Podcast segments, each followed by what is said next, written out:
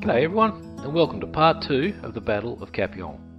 Before we kick on, just a reminder that you can find maps and photos on the website at AustralianMilitaryHistoryPodcast.com and you can check out our Facebook and Instagram pages. And if, like Josh, you have a topic you would like me to cover, drop me a line at amhp.media at gmail.com. Josh has suggested a very interesting topic, one which I'd already planned, but which will hopefully now have an extra twist when we get to that part, which should be somewhere around mid year. Now let's crack on. Cast your mind back to the last episode. You remember that on a series of ridges in Korea in 1951, three RAR were at the pointy end of the Allied forces battling to hold off a renewed Chinese attack. Throughout the first night of the Chinese offensive, B Company had fought hard, but some were driven off their positions, only to retake their old line in the early morning. A Company had also had a tough night, but were still clinging to their bit of Korea come daylight. C and D companies had, by comparison, quite a night up in the hills. Down in the Kapyong Valley, Headquarters Company had also had a relatively quiet night. Not so Battalion Headquarters. Initially positioned to check the South Korean troops' retreat, they found themselves directly in the path of a rampaging communist force. They fought hard, but eventually had little choice but to fall back to a more secure position. All in all, the Australians, with some assistance from American armour, had won the night on a points decision, but they were in a precarious position. Sure, they'd inflicted multiple times their own casualties upon the Chinese, but the Chinese were much better able to sustain their losses. As the sun was coming up on the 24th of April 1951, Battalion Headquarters only had basic communication with its forward companies. Those companies had been battered and the Chinese were far from done. After withdrawing from its position in the wee small hours, Battalion Headquarters set themselves up in the Middlesex perimeter. Ferguson and his staff set about re establishing some sort of control over the situation. This was not as easy as it sounded. The phone lines to the companies had been cut and radio communication was still really in its infancy at that time. Combine all that with random Chinese units wandering around, and Lieutenant Colonel Ferguson had his work cut out. Later in the morning, the Australians heard a bit of noise coming from the undergrowth in front of the HQ position. As they watched, a group of Chinese soldiers emerged with their hands up willingly offering themselves as prisoners. They looked just about done in, blackened from smoke and gesturing that they were hungry. A little bit suspicious, the Australians nonetheless gave them some rations, water, and cigarettes, which the Chinese happily accepted. Turns out they were actually willingly surrendering. This was unusual because this was the first occasion in which a group of Chinese soldiers had surrendered to Australians. Up to that point, they had usually chosen to fight to the death or withdraw. But after that first night at Kapyong, many simply gave themselves up, exhausted and hungry. Back at Headquarters Company, remember that Battalion Headquarters and Headquarters Company are two different entities, Captain Gerke figured out that the sound of fighting in what he had thought was the Battalion Headquarters position had died down. He wasn't sure whether that meant HQ had withdrawn, they'd been overrun, or if they'd beaten off the attacks and were taking a well earned breather. There was obviously still some fighting going on up in the hills, but he had no communication as to what had become of headquarters, which, as you can imagine, is probably not a comfortable feeling. On the one hand, if they had been overrun, then it was quite conceivable that Gerke himself may have to take command of the battalion. But if headquarters was still in the fight, then his responsibility was with his own company. So what do you do in that situation? Fortunately, his dilemma was soon put to bed when a jeep headed in his direction. The driver was from the battalion's mortar platoon, and he shouted out to Gerke, Bug out, sir. Battalion headquarters is back down the road. Watch out for the gooks on the road, they hold the high ground. Now I realise that particular sentence isn't exactly PC, but it is the language of the soldiers at the time, and so I chose to be accurate rather than sensitive. I also included it because it contained two salient points. One, confirmation for Gerke that battalion headquarters had withdrawn, leaving Gerke in a precarious position. And, two, the enemy held the high ground overlooking the road Gerke would need to use to pull his men out. On receiving the news, Gerke ordered an orderly withdrawal, one vehicle at a time. While each vehicle drove away, covering fire was given by those remaining. Eventually, all but one vehicle had left the scene. A five ton truck carrying small arms and mortar ammunition just refused to start. With everyone else gone, the driver elected to stay with the vehicle to get it working again, which he managed, but much later in the day, and then he drove out. As for Gerke, he and Private Guest headed over to where the American mortar crew had bugged out during the night. You'll remember from last episode that they departed in much haste and left everything behind. Gerke and Guest purloined one of their vehicles and a trailer and headed south after the rest of the company. They were fired on by the Chinese up in the high ground, but were not hit. They picked up six other Australian soldiers who were making their way back on foot. So you can see by the actions of Gerke and Guest and the truck driver who stayed behind that it was a very calm and orderly withdrawal, not the panicked retreat that you would tend to associate with a position potentially overrun with enemy. When Gerke arrived with the last of Headquarters Company in the Middlesex area in the afternoon, he was ordered to take his men to secure a ford across the Kapyong River, about two kilometres east, because the rifle companies would be needing it for their withdrawal. Wait, their withdrawal, you ask? Well, yes. Although they still held the heights, they were not in a great position when dawn came along. Like a wave crashing into a headland, the Chinese may have been halted in that area, but had flowed around the sides, and now the companies were about four kilometres behind the front line. Not that this in itself was the problem. With proper supply lines for men, food, and ammunition, and withdrawal routes for the wounded, they could have held that position for as long as it would take. But this wasn't the case. A Company had suffered nearly 50 casualties overnight and were having severe difficulty in extracting the seriously wounded. They were running out of medical supplies, such as dressings, and had no spare blankets to keep the wounded warm. The Chinese were also starting to lob incendiary bombs into the area, starting spot fires which sometimes ran through the company positions. The wounded were sometimes further injured by burns. It was a fairly similar situation across all of the company areas. Ammunition, food, and medical supplies were running low. If the Chinese decided to throw in a full scale attack during the day or again that night, 3RAR would be overwhelmed by numbers with no ammunition to throw back at them. Ferguson decided, or at least realised, he had no other choice but to order B Company to fall back from its exposed position on the western flank to take up a position behind C Company. Captain Laughlin of B Company began his move at 7:15 a.m. Before leaving, the company counted 173 enemy dead around their perimeter and down in the valley. A patrol under Warrant Officer 2 Eric Bradley had captured 39 prisoners between sunrise and receiving the order to withdraw. It must have been galling to have fought so hard during the night, and so successfully it would seem, only to have to abandon the position anyway.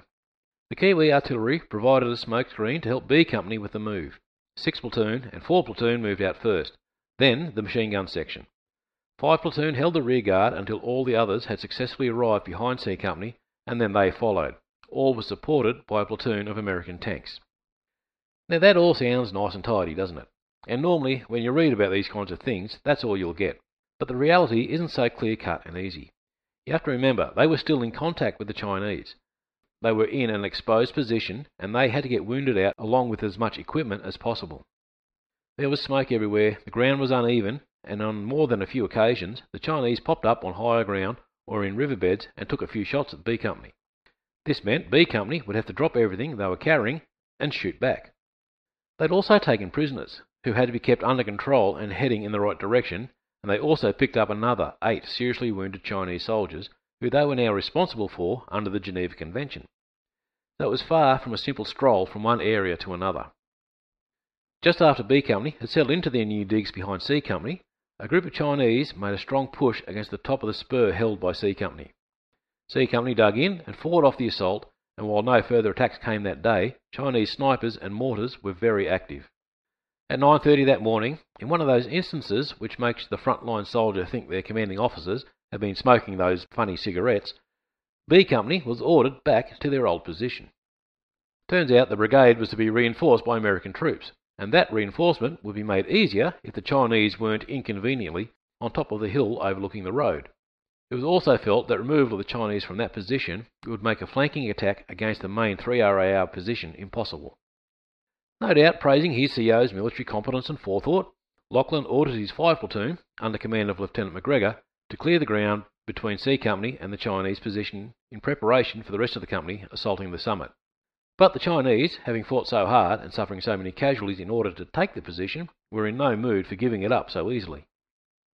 McGregor ordered two sections forward at 10.30, with cover fire provided by his third section.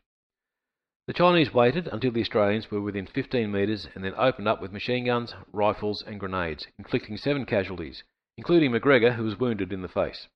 He handed over control to Sergeant Fraser, who withdrew the two sections under the cover of the supporting fire. Laughlin then ordered 4 platoon to have a crack. Lieutenant Montgomery was in the process of organising his platoon when the welcome sight of some American armour came into view. With tanks offering the type of support which 5 Platoon had lacked, Montgomery led his troops forward. Thirty metres out, the enemy fire intensified, and Montgomery led a bayonet charge against the nearest trench. One section, under command of Corporal Davy, charged into the trench, and fierce hand-to-hand fighting, reminiscent of the trenches of World War I, ensued. To the cost of three casualties, the trench was cleared of Chinese. The section then came under fire from the rear trenches, and rather than sit tight and cop it, Davy got his section together and charged those trenches as well. At the same time, Montgomery reorganised the rest of the platoon and pushed on in support of Davy. The Chinese defended strongly, but were unable to halt the tide of Australians, so they hopped it. But they weren't done yet. Strong fire was directed at 4 platoon from another knoll to their front. Leaving one section behind to finish clearing the first position, Montgomery and Davies pushed on again for the second knoll. Some Chinese got up and ran, but most fought to the death. By 12.30 the position had been taken and 57 enemy dead were counted at the first position and another 24 at the second. The whole action had cost B Company three killed and nine wounded. Montgomery was awarded the Military Cross, while Davy received the Military Medal. But that was only the first round in the fighting that would be needed to reclaim B Company's old position. From the knolls they now occupied, Laughlin could see into his former position and saw that the Chinese held it in strength. But orders are orders, and so he prepared his company to carry out the order to retake the ground. Fortunately for B Company, Brigadier Burke had surveyed the situation during the morning and decided that 3RAR would move back to the Middlesex area. He understood that the battalion would be unable to repel another attack of the same magnitude of the previous night. An eminently sensible decision, but one that could have saved B Company the trouble of capturing the knolls if it had been made sooner. While B Company were doing their thing, Lieutenant Colonel Ferguson took a ride forward in one of the US 1 platoon tanks. The tank was responding to an urgent request for ammunition from the forward companies and Ferguson took the opportunity to hitch a ride and check out the situation firsthand. Ferguson took up position in the gun loader's seat. When the tank came under fire, Ferguson quickly learned how to keep ammunition flowing to the crew operating the gun. I can't imagine too many times in history when battalion commanders have become just another member of a tank crew. No casualties were received during this interlude, and Ferguson was on the hill just below his forward companies by 11am. From that position, he could see that the road south to the Middlesex position was dominated by Chinese. He accepted that 3RAR wouldn't be able to withdraw down that road, and so ordered the companies to withdraw along the ridge line running about 500 metres east of the Kapyong River. The Middlesex were a further kilometre past the foot of the ridge and could only be reached by crossing the ford, that one the Gerke had secured. In order to make sure the rear guard would have darkness to cover their withdrawal, Ferguson ordered B Company, the first to withdraw, to remain in place until mid-afternoon before pulling back. Ferguson then jumped back into the tank, which was by now full of wounded inside and also some riding on the outside. It's interesting to note that on the return journey, the Chinese didn't fire, even though the tanks made perfect targets. It appears the Chinese usually respected the Red Cross and refrained from firing on wounded men. However, when wounded were being loaded onto tanks in the A Company area, they were fired on by Chinese mortars but chances are the Chinese observers just didn't realise that they were firing on wounded men.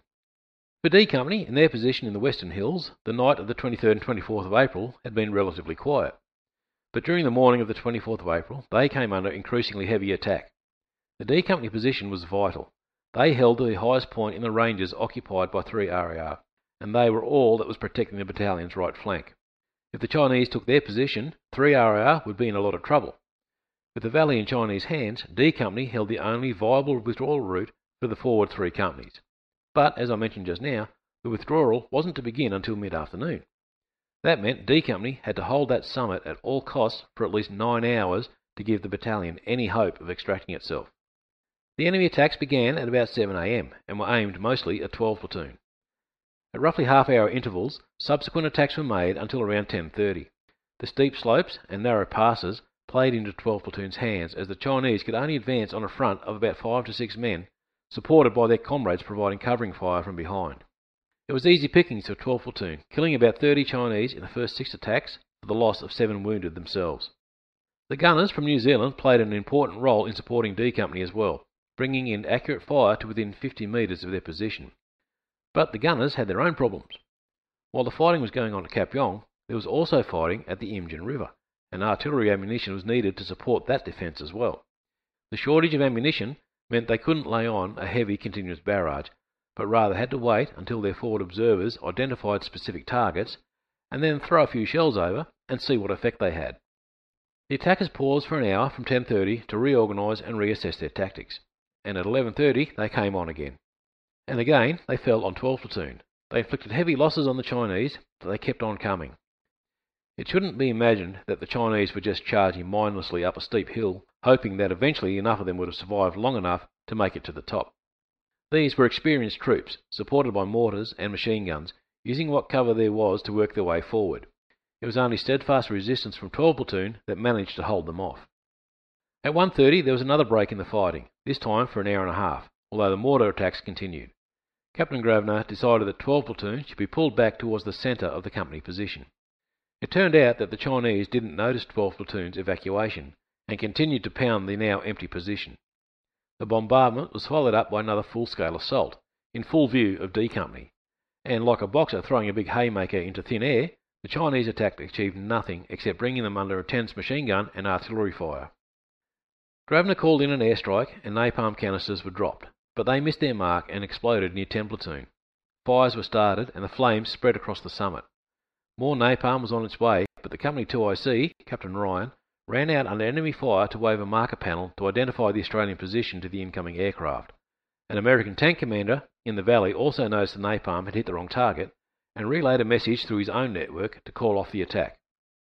Two Australians were killed and seven wounded, but by far the most serious losses were in the ammunition and equipment destroyed by the fire. The company command radio was saved in the nick of time by Private Winson, who was able to send vital messages to coordinate supporting fire throughout the withdrawal later in the afternoon. Without that radio, the withdrawal could have descended into chaos. Soon after the napalm incident, at around 3:30 p.m., 3 RAR began its withdrawal, with B Company moving back first, followed by C, A, and then D. There was concern that the Chinese may have predicted the route and would be taking moves to cut the path. Unfortunately, Ferguson had to advise his company commanders that no Allied force would be coming forward to clear the path for them, and so if there were any Chinese in the way, the company would have to fight their way through. O'Dowd, coordinating the movement from atop the ridges, decided the only way to get all four companies out safely was to move step by step with three companies holding positions while the fourth company moved. He hoped in this way to hold off the Chinese attacks, which he knew would be aimed at the rearmost sections, and then make a clean break.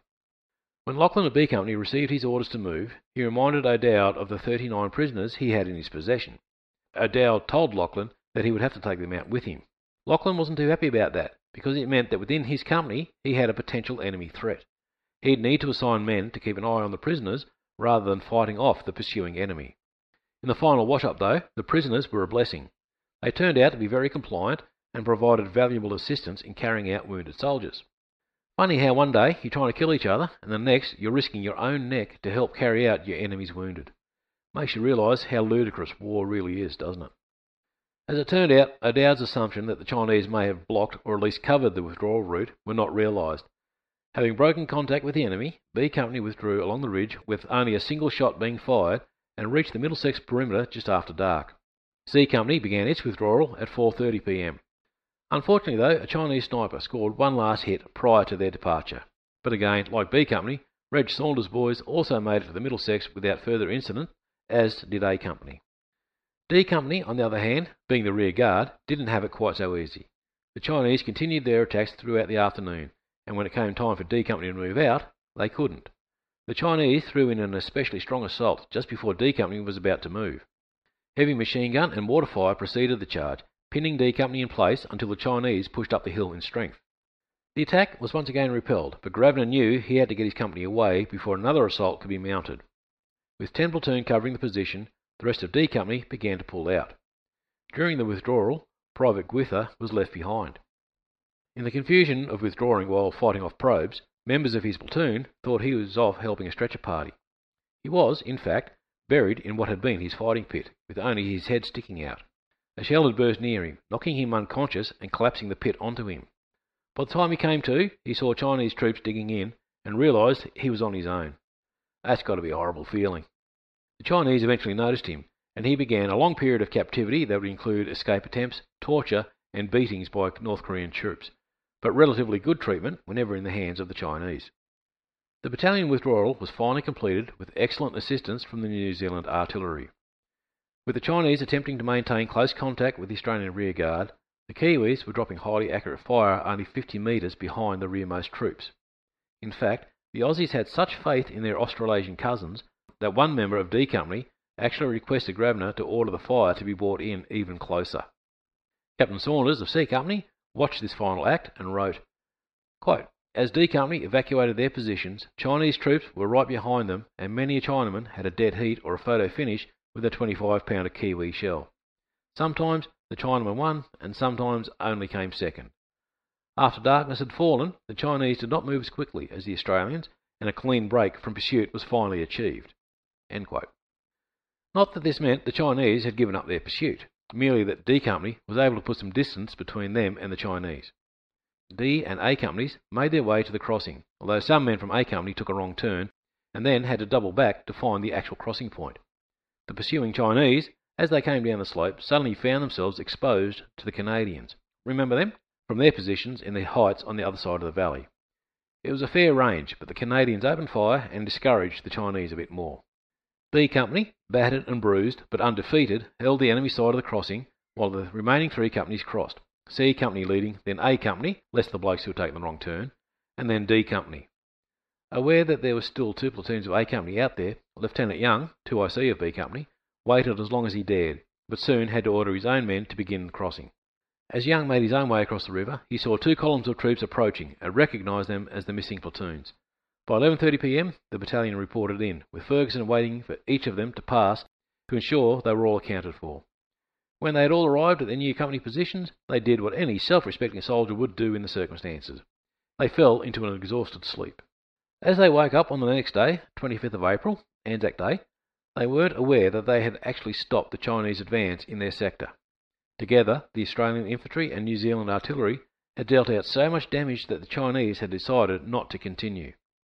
It had been a tough fight, which had cost 3 RAR 32 killed and 59 wounded. Three were taken prisoner. Together, they had fought off wave after wave of attacks by superior Chinese numbers on the first night. They had spent the following day in a relatively exposed position, cut off from each other and under constant sniper and mortar fire. They had then conducted an almost textbook withdrawal while in contact with the enemy. Of Lieutenant Colonel Ferguson it was said, Bravery was routine to him, his battle knowledge and execution was superb, and his unit must have been a reflection of him, his officers, and non commissioned officers. I observed him personally on our forays into and out of the area of the encircled Australian soldiers, during which time Colonel Ferguson was calm, acted like he was in total command of the situation, and that his organisation would triumph. He demonstrated great concern for his wounded and his encircled men, and had no apparent regard for his own personal safety. Exposed himself to enemy fire by getting out of the tank, speaking to the wounded, and walking among his troops as if it was just a practice drill back in Australia. Ferguson received the Distinguished Service Order for his outstanding leadership throughout the Battle of Kapyong. But the Australian withdrawal didn't mean the end of the battle. As 3 RAR was in the final stages of their withdrawal, the Chinese switched the point of their attack to the Canadians on Hill 677 in the west. The Chinese hit the Canadians just as hard as they had the Australians. The New Zealand artillery provided support to the Canadians, and the fighting went on throughout the day and into the night. By the next morning, the Canadians was in a similar position to that which 3 RAR had faced. They were still in possession of the high ground, but were low on ammunition and medical supplies. Airdrops replenished their ammunition supplies to some degree on the 25th, and no further concerted attacks were made by the Chinese. Between them, the Australians, Canadians, and New Zealanders, with assistance from a company of American tanks, had broken the offensive effort of an entire Chinese division. Within a few days, General Van Fleet was making preparations for the Eighth Army to advance into the ground lost in the opening phases of the Chinese offensive. 3 RAR and 2nd Princess Patricia's Canadian Light Infantry were awarded the US Presidential Unit Citation for their actions, while the Kiwis were awarded the South Korean Presidential Citation. If it had happened in any other war, the defensive action at Kapyong would be celebrated as an astounding victory alongside Amiens in 1918, Tobruk or Long Tan. But the Korean War isn't known as the Forgotten War for nothing, and this incredible fight became a forgotten battle in that forgotten war. The battle and the men who fought it deserve to be remembered.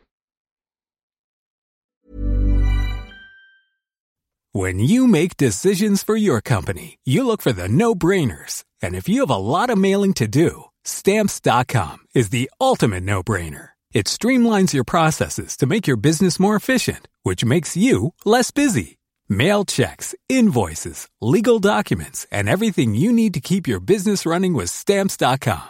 Seamlessly connect with every major marketplace and shopping cart. Schedule package pickups and see your cheapest and fastest shipping options from different carriers with rates up to 89% off USPS and UPS rates. And with the Stamps.com mobile app, you can take care of mailing and shipping wherever you are. Make the same no-brainer decision as over 1 million other businesses with Stamps.com. Sign up with code PROGRAM for a four-week trial, plus free postage and a free digital scale. No long-term commitments or contracts. That's Stamps.com. Code PROGRAM.